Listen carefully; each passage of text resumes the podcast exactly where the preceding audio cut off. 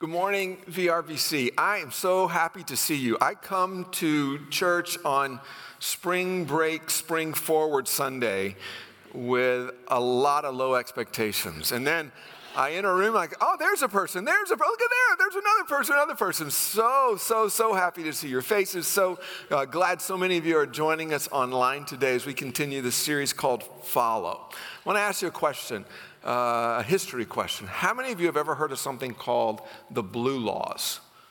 Ah, lots of old hands are being raised in the air. Well, as best I was able to research, uh, the, the, the, blue laws dates back to the 1700s. Puritan Christian governmental leaders in Connecticut would print out all these things that citizens were prohibited from doing on the Sabbath. And when I speak of Sabbath for Jews, that, Saturday, for Christians, it is, for most Christians, it is, it is Sunday. And these prohibitions included things like you couldn't buy stuff, you couldn't sell stuff, you couldn't travel long distances, you, there, there was no public entertainment, uh, there were no sports. And these restrictions were printed and, on blue paper and posted everywhere. And so these laws became known as the blue laws. Now, I uh, knew about blue laws when I was a kid. Blue laws, uh, to some degree, were, were enforced. And uh, I thought they were called blue laws because they made kids sad and blue for all the things you couldn't do on Sunday, like go to movies or go to the roller skate rink or whatever. Well, these days, very few retail outlets or restaurants are closed on Sunday. Um, Sunday is one of the more popular days for sporting events, and if I've learned anything from learning, for, for living in this community for 20 plus years, uh, I have learned that uh, youth sports leagues and scouting troops and dance troops and other organizations have very little concern about our Sabbath traditions over here at 1501 East Beltline Road. And yet, in some places, Sabbath is making something of a comeback.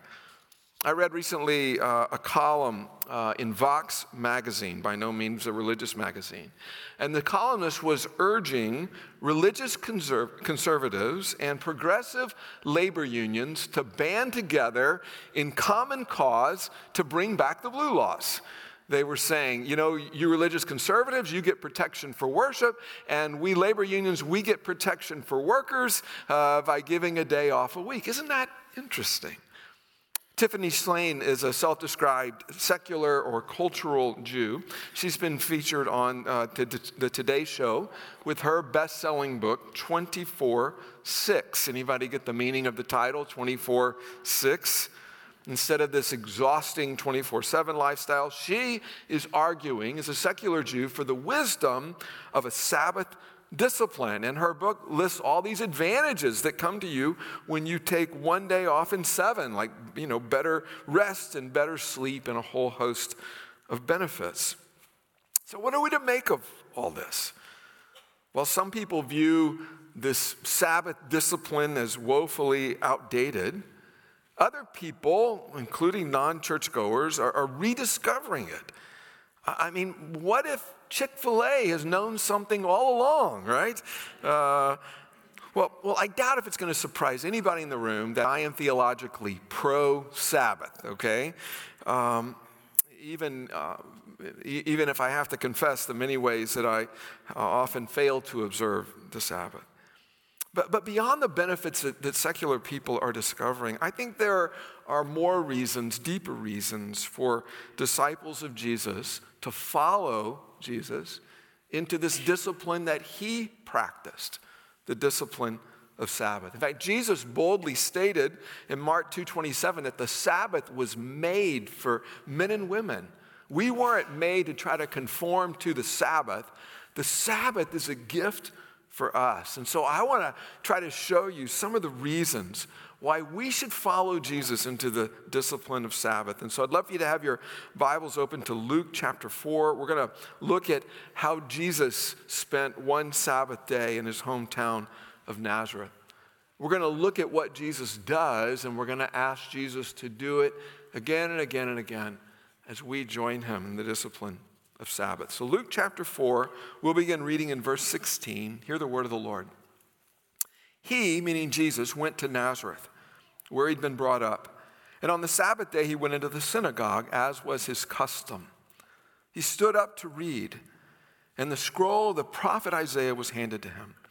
Unrolling it, he found the place where it is written, The Spirit of the Lord is on me, because he has anointed me to proclaim good news to the poor. He has sent me to proclaim freedom for the prisoners and recovery of sight for the blind, to set the oppressed free, to proclaim the year of the Lord's favor. Then he rolled up the scroll, gave it back to the attendant, and sat down. The eyes of everyone in the synagogue were fastened on him. He began by saying to them, Today this scripture is fulfilled in your hearing. God bless the reading of His word. If you were with us last week, you may remember that we looked at Jesus' three round heavyweight battle with the devil in the wilderness and how Jesus responded to each temptation from the devil with the discipline of Scripture and obedience. Curiously, last week we saw that it was the Holy Spirit who led Jesus into the wilderness to do battle with the evil one. And now uh, just a couple verses before the verse that I started reading at, verse 16 and verse 14, it is the Holy Spirit that is empowering Jesus again. Only this time, the Spirit is empowering Jesus not to withdraw to the wilderness, but to engage in ministry in, in a beautiful region of Israel called Galilee. And I find it interesting that Jesus kind of launches his public ministry, if you will, back in his hometown of Nazareth in his hometown synagogue. Think about it. Jesus had sat in those synagogue pews hundreds of times, hundreds of Sabbath days, right? But now he is facing those pews. And there's some insights that we find on this particular Sabbath day in Nazareth that have led me to, to, to examine a really important question, and that is why, right? Why follow Jesus into the discipline of Sabbath. Why follow Jesus into the discipline of Sabbath? Maybe some of you are thinking, Larry, there's a really clear answer to that question. It's in Exodus chapter 20, the Ten Commandments, the fourth commandment specifically, which says this Remember the Sabbath day by keeping it holy. Six days you shall labor and do all your work, but the seventh day is a Sabbath to the Lord your God. On it you shall not do any work. Really, the, the Sabbath day is not about uh, one day. In a sense, it's about seven days. That, that six days we will, we will labor to do the most important things and to fit those into six. And then on the seventh day, we shall rest. I think it's interesting that long before Jesus came to planet Earth, God's word made a compelling case for 24 6 lifestyle. But I think what we learn in this passage is that Jesus is going to help us go deeper into the why of the Sabbath. Why the Sabbath? We can say it's one of the Ten Commandments, and we're certainly correct. But, but, but how can we go deeper? Why did God give us this commandment, which is also a gift? Why follow Jesus into the Sabbath? I think the first thing that I want us to see is that Jesus, in leading us into the Sabbath, is leading us into a life changing discipline. The Sabbath can change your life. In other words, the Sabbath was never designed to be one of those no fun, grin and bear it, take your medicine kind of religious tasks. The Sabbath is not one of those kind of Jewish holdover rituals like animal sacrifice and kosher foods that, that Jesus retired for us when he came to earth. No, no, there's something that stands out for me in verse 16 that's really important. I want us to look at the whole verse. It says that Jesus went to Nazareth where he'd been brought up. And on the Sabbath day, he went into the synagogue as was his custom. I think this is a, a really interesting word. The Greek word is a, um, uh, ethos, which we get our word uh, ethos or ethics from. This was the, the ethos of Jesus. This was part of the ethical makeup of Jesus. This was the custom of Jesus. You know, as human beings, there is a sense that we are what we repeatedly do, right? From a, from a character standpoint. What's your character? Well, what is it that you do over and over again? Jesus, over and over and over again, observed the Sabbath. Now, why? Why was this his custom? Or maybe to ask it a little differently, why did God establish Sabbath in the first place? Well, I think to answer that, we have to go back to the kind of root meaning of Sabbath. The root meaning of, of, of, the word Sabbath means to rest, it means to cease. If you go back to the, the earliest verses of the book of Genesis, you'll see that, that God did these six days of labor, amazing labor. He created the, the world, and late into the sixth day, He created human beings. And then it says that God finished His work and he rested from all his labor. And so that seventh day became a day for God to just look out and enjoy all that he has made. That seventh day, a day of rest, a day of enjoyment of what God has given us. You ever had that experience where you're taking an exam? There are a lot of essay questions. Uh, you have a lot to say. You're not sure if what you say is right, so you just keep writing and keep writing and keep writing. And maybe that there'll be some nugget of truth in these long essays, and you're writing, writing, writing, writing, writing, and then the teacher or the professor says, Okay, put down your pencils. No, I mean it. Put down your pencils. I know some of you would just continue to write all afternoon. Put down your pencils. Right? The, the, Sabbath is a put down your pencil kind of day. Yes, there's more that you could write, there's more that you could do, but this is a day to stop. Not because necessarily your to do list is finished, not necessarily because your work is done, but because God says to stop. It's a day to rest. There's a second kind of Old Testament biblical reason for the Sabbath, and that is not only is it a day of rest, it's also a day of reflection. You see, in the book of Deuteronomy, Moses is preaching a series of sermons, preparing the people for freedom in the promised land. And he tells them that they need to continue to keep the Sabbath. Now, Moses is speaking largely to children of Egyptian slaves. And for children of Egyptian slaves, there was, or for Egyptian slaves, children of Israel in, in, in slavery in Egypt, there was no such thing as a Sabbath. Life was 24 7, life was 24 365. It was all work, no break. But, but God wants Israel to remember her salvation, so to speak, when God saved the nation and brought them through the Red Sea and into freedom. One of the ways that, that we uh, celebrate the Sabbath is by viewing it as a day of reflection and celebration on all that God has done for us. In fact, in Exodus chapter 16, uh, when God would rain down manna, He gave uh, this special kind of bread to feed the people. He gave very specific instructions that the day before the Sabbath, they were to, to gather 2x. Right? They were to gather twice as much manna, make their manna casseroles on the day before the Sabbath, and then on the Sabbath day to rest and to eat and enjoy. Now, one of the things that's interesting when you get to the New Testament is that those earliest Christians said, you know what? We want to commemorate the day that Jesus rose from the dead every week. And so they essentially moved the Sabbath. They didn't abolish the Sabbath, they just moved the Sabbath day to Sunday so that every Sunday is a celebration that Christ is risen. We sang, Resurrecting Me. Every Sunday is a day of rest and also of celebration. Jesus gives us this custom, if you will. Now, the question I want to ask is, is how are we doing on that? And I realize I'm speaking to people in all different kinds of situations. I know that most of us have email. All of us have lives. Some of us have kids. Some of us have to work on Sundays. Uh, you know, I know that uh, j- just because uh, the Bible says Sabbath, it's not like you can just sort of put your kids in a corner for 24 hours, right? Your, your toddlers. And then I'm thinking about, you know, life situations. I mean, boy, even as I, have prepared for the sermon to think about how, how terrifying life is in places like Ukraine, where there is no rest, right? It is nonstop terror. I know we come from really different places, but I want to ask the question Is there a sense in which you, one in seven, unplug? Right? If you think of your life as a computer, with all these different tabs open and emails and spreadsheets and documents and, and uh, you know, all kind of inputs.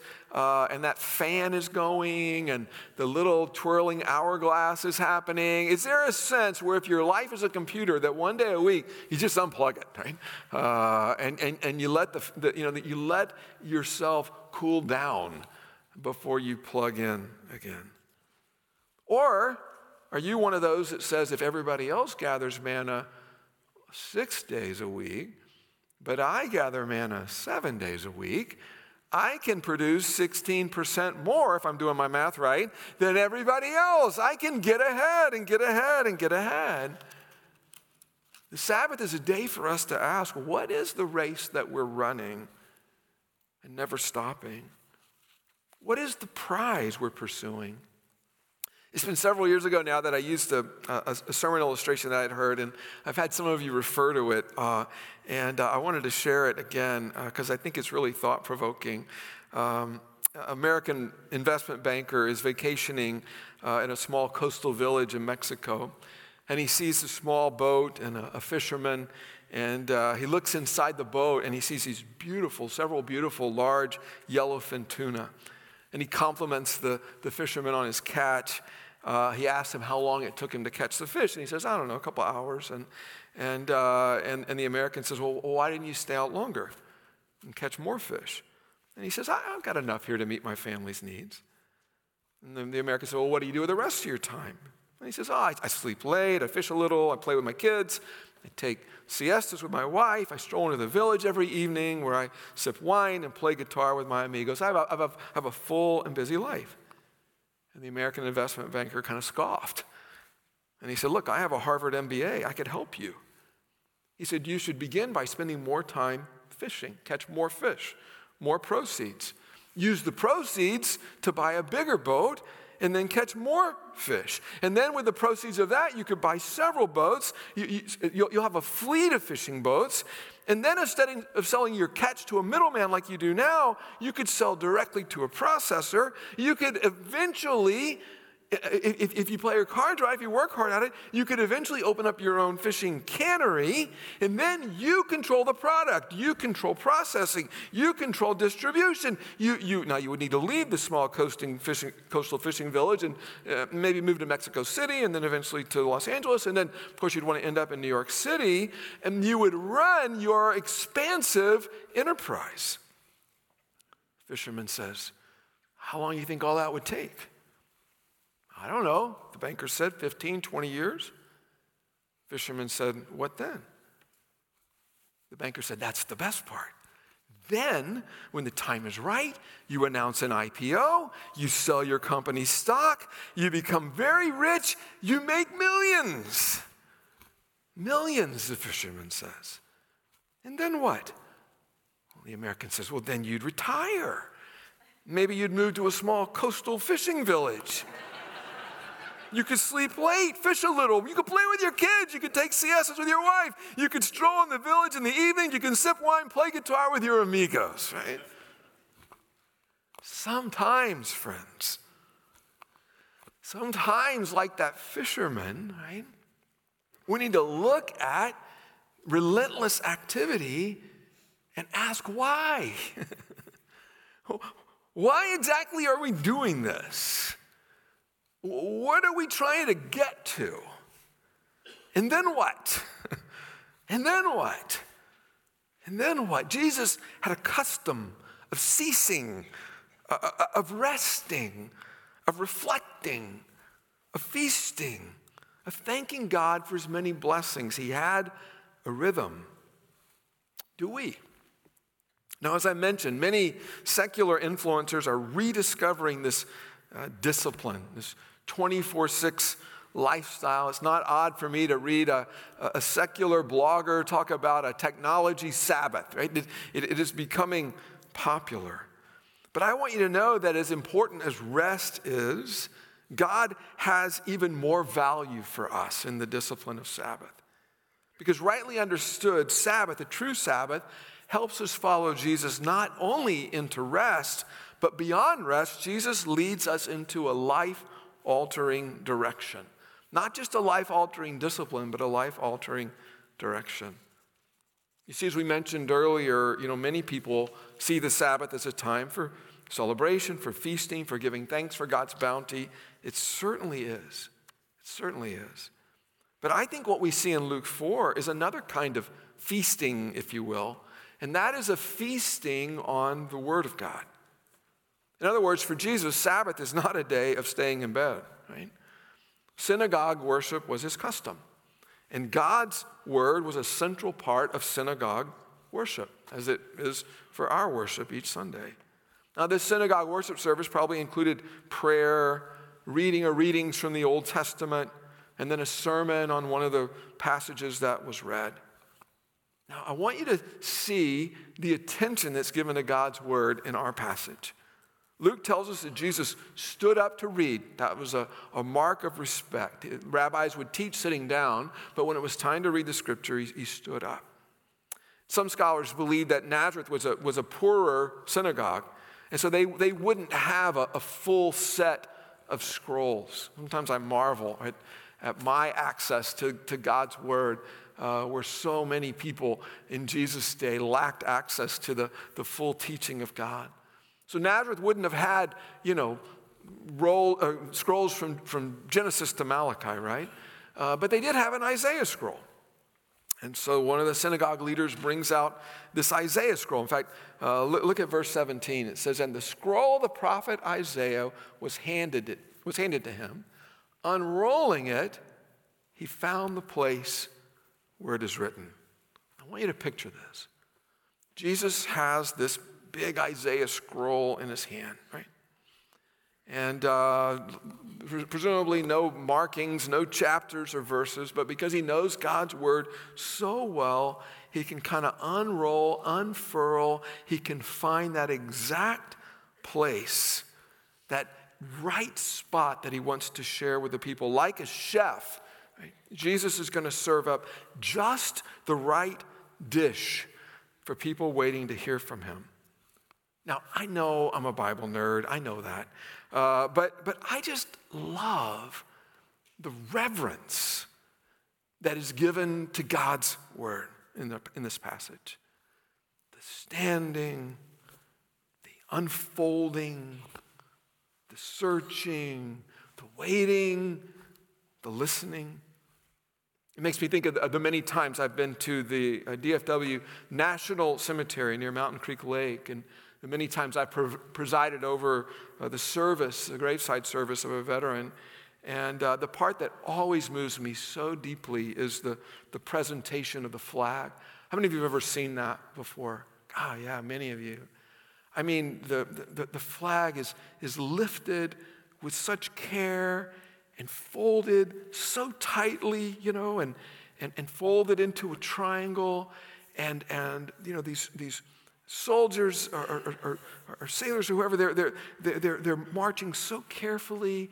And then there's always that moment where the flag is presented to a widow or widower or to a son or a daughter. And there's this kneeling and the solemn presentation on behalf of a grateful nation. I mean, it, it gets me every time.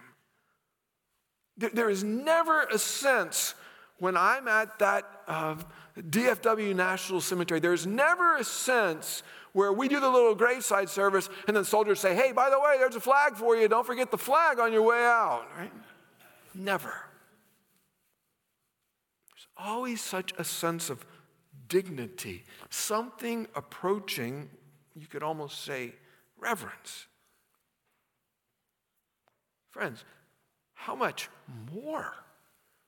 Should we receive God's word. Isaiah 40, verse 8 says, The grass withers, the flowers fall, but the word of our God endures forever. The Sabbath is a time where we receive with deep reverence this gift, this costly gift from God. The Sabbath is a day when we come to church asking, not the preacher, but what is it that Jesus is going to say to us today? Where will Jesus' finger land, in essence? What word does he have for me? You know that guy who says, uh, Pastor, I can just as easily worship God out on a bass boat on Sunday mornings as I can at the church house. You know that guy, right? Um, and, and, and he's partly right. He's partly right. He can. Uh, he can celebrate the beauty of God and creation. He can uh, appropriately take a, a day that feels a little different from another day in terms of, of rest and enjoying God's creation. He's partly right. But I want to ask him, what about the Word of God shared with the people of God. Jesus brought a word. He brought a life altering word. He juggles the handles of the scroll, he traces his finger down until they rest on Isaiah chapter 61. And he reads The Spirit of the Lord is on me because he has anointed me to proclaim good news to the poor. He sent me to proclaim freedom for the prisoners and recovery of sight for the blind, to set the oppressed free, to proclaim the year of the Lord's favor. Now, we could preach a whole sermon on those two verses, right? Uh, I'm just going to hit the highlights. But I want you to notice it's, it's, the, it's the Spirit of the Lord, it's the Holy Spirit again who is empowering Jesus. The Holy Spirit is anointing Jesus to share good news everywhere. I mean, I read these two verses and I almost feel like I'm sitting on the curve on a, uh, curb on a parade route and Jesus is on the float and he's just passing out good news like candy everywhere, right? And, and, he's, and he's throwing out good news for, uh, for those who are poor and feel like they're outsiders to God's grace. And they get God's grace. And to those who are physically or, and spiritually blind, and they get God's grace, and their eyes are open. And, and those who are imprisoned, held captive by oppression or, or shame or guilt, they're forgiven and they're set free. And then I want you to look at this, this verse 19. What an interesting phrase to proclaim the year of the Lord's favor. What in the world does that mean? Okay, I'm, I'm fascinated by this. I don't know how many of you like math, but I want you to try to follow me here, okay? The Sabbath day is every seventh day. But did you know there was not, not only such thing as a, a Sabbath day, there was also a Sabbath year, every seventh year, and you would kind of let the, the, the ground lie fallow and you would let the, uh, the, the ground sort of replenish itself, right? And, and then there was a Sabbath of Sabbath years. every seventh Sabbath year, how many would that be? 49, right? The year after that, the 50th year, Leviticus 25 says, was to be a year of Jubilee. This was to be a year when people were freed from their debts, indentured servants were set free, the land that had to be sold, like your ancestral land that you had to sell to pay off your debts, that land would be returned to you. Now, there is some question whether Israel ever truly practiced uh, the year of Jubilee. Uh, it was not a good banker's holiday, so to speak.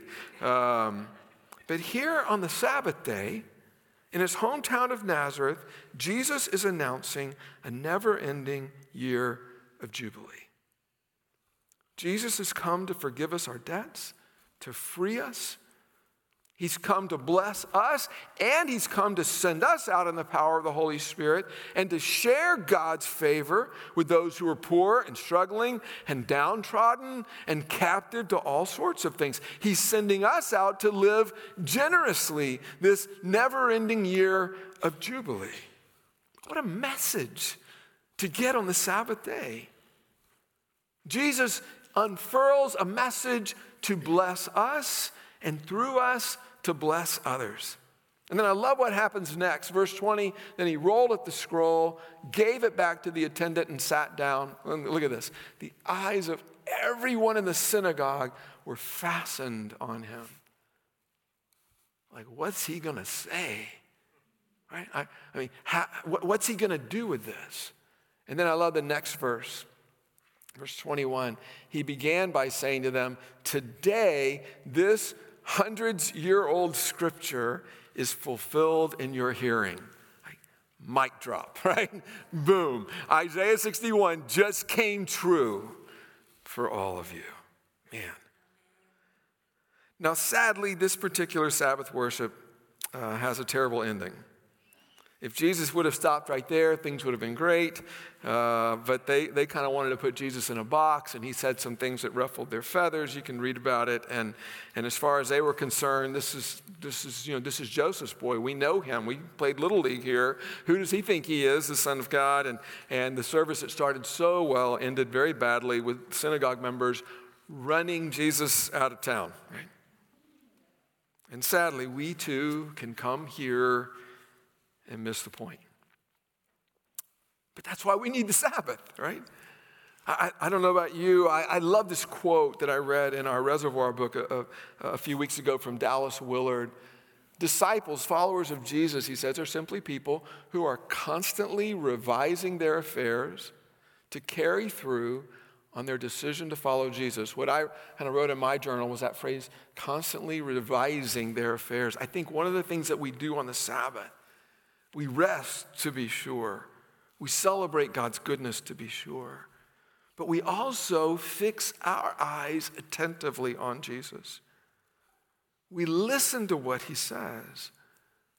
We practice this holy rhythm so that we can constantly revise our plans based on the powerful truths that Jesus shares with us so that next week can maybe be a little different from last week based on what we learn from Jesus today and what we'll do differently tomorrow. Now, I know you're saying, okay, well, what does this look like, right? And my main answer, besides rest and worship, is that the Sabbath day needs to feel different from other days. That's my main answer to you. It needs to feel different. And so I know some people that light a candle at sundown Saturday night to kind of get ready for the Sabbath. I know some people that give their uh, screens and devices a rest on the Sabbath. I know some people that go for walks, some people that play board games, some people that kind of cook fun meals together. You know, I don't want to make a new law for you about what the Sabbath day could be. I just want it to be a day for you that feels different, a day of rest, a day of celebration and also a day of repentance and a day of renewal. You know, my preacher growing up had a lot of country sayings. Uh, and the one that I remember the most is when he, whenever he would say something controversial, right, after he had ruffled the feathers of the refined church members of Parkdale Baptist Church, he would look at us, kind of almost glare at us. And then he would say, Well, if that rubs the fur the wrong way, then just turn the cat around.